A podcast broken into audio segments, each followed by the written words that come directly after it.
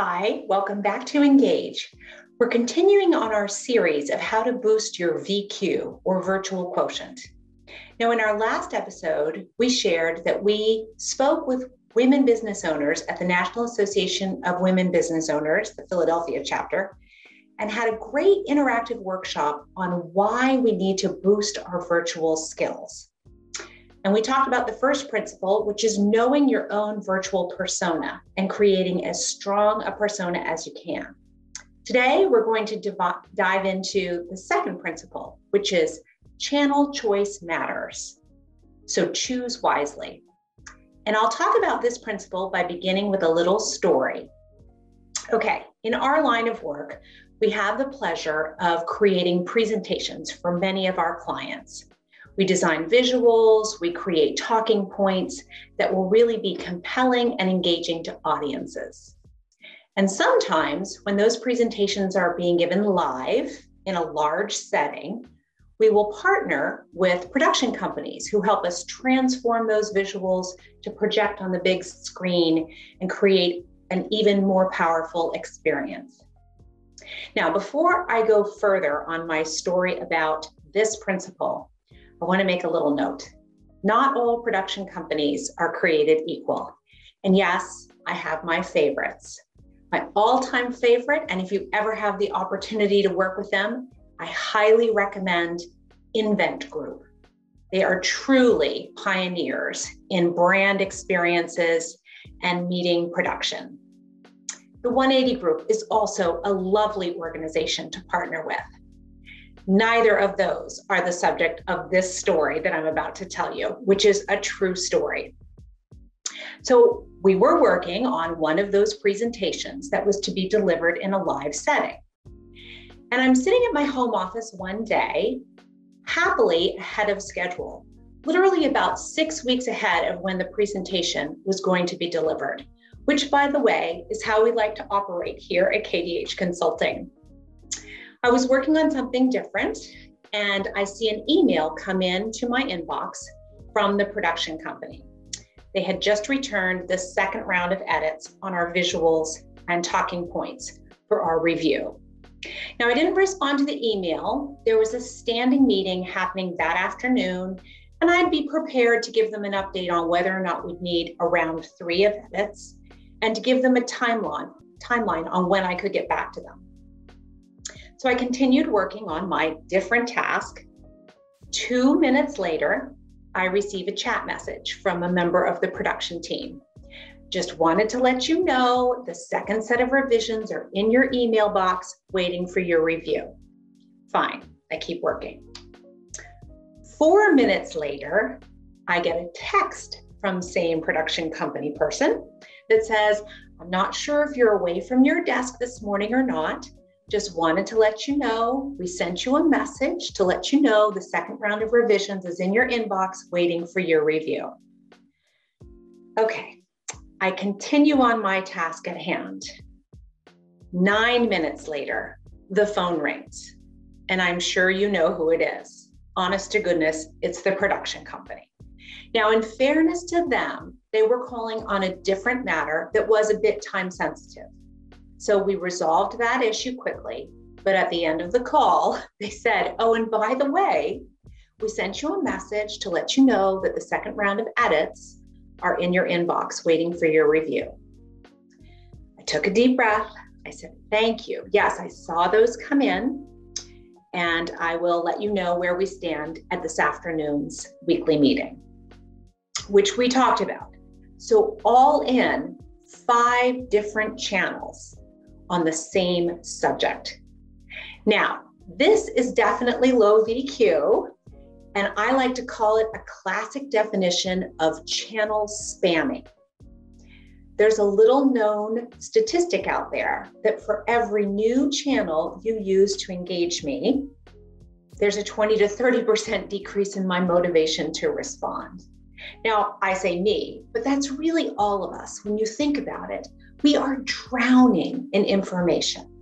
Think about your inbox and how filled that gets. And that's just your business inbox, right? When you add in other channels that people are trying to reach you, it's very easy to get overwhelmed. So the important principle here is know what channel to use when. And now I'm going to tell you another little story about how I came to learn this valuable principle. A friend of mine who has exceptional high VQ told me how he and his team communicate. Now, fun fact he manages a team of 12, four of whom he's never met in person.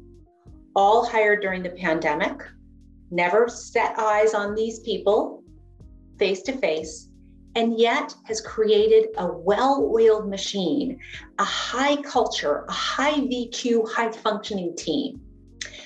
So, when I sat down with my friend not long ago and asked him what really was behind his ability to drive the team's productivity and keep them connected and engaged in their work, the answer, in part, was channel choice. And what he said was, My team knows how and when to reach each other. So I probed a little further and came to find that yes, they use many channels. They have a clear and distinct use for channels, and they have a consistent understanding of which channel to use when. So, for example, he shared that they have a group text. Everyone on the team belongs to this group text, and it is solely focused on non work items.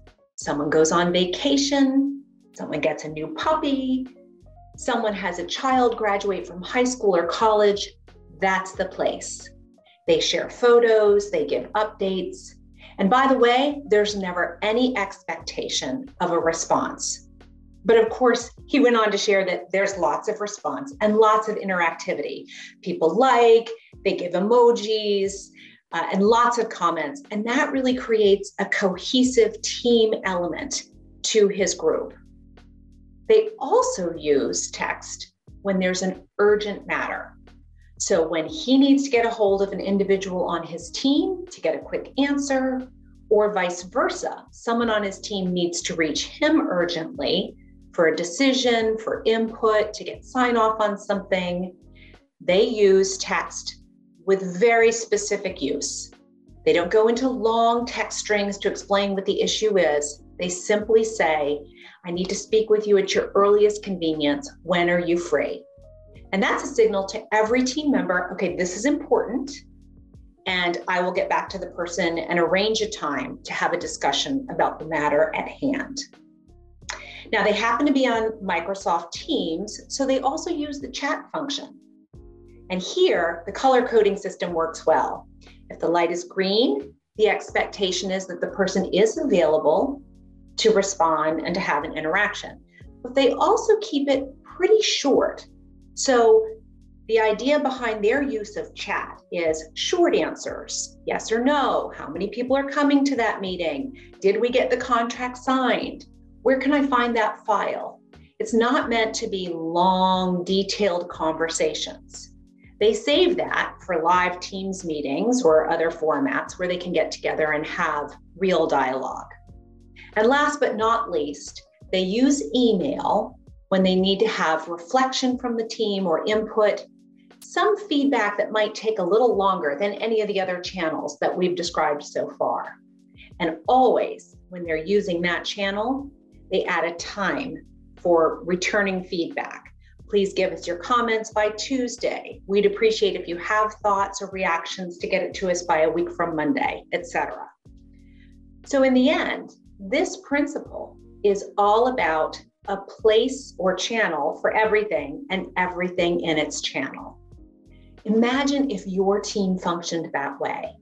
Imagine the decrease in channel spamming, which is definitely low VQ, and imagine the boost in your team's productivity. Now, if you'd like to see a framework for how to use channels, I invite you to click on this link and let us know how we can send it to you. But in the meantime, just remember, high VQ involves having your best virtual persona and knowing when and how to use the channels to reach your team. Now, we'll be back soon with principle number three. And thanks for dropping by. Talk to you soon.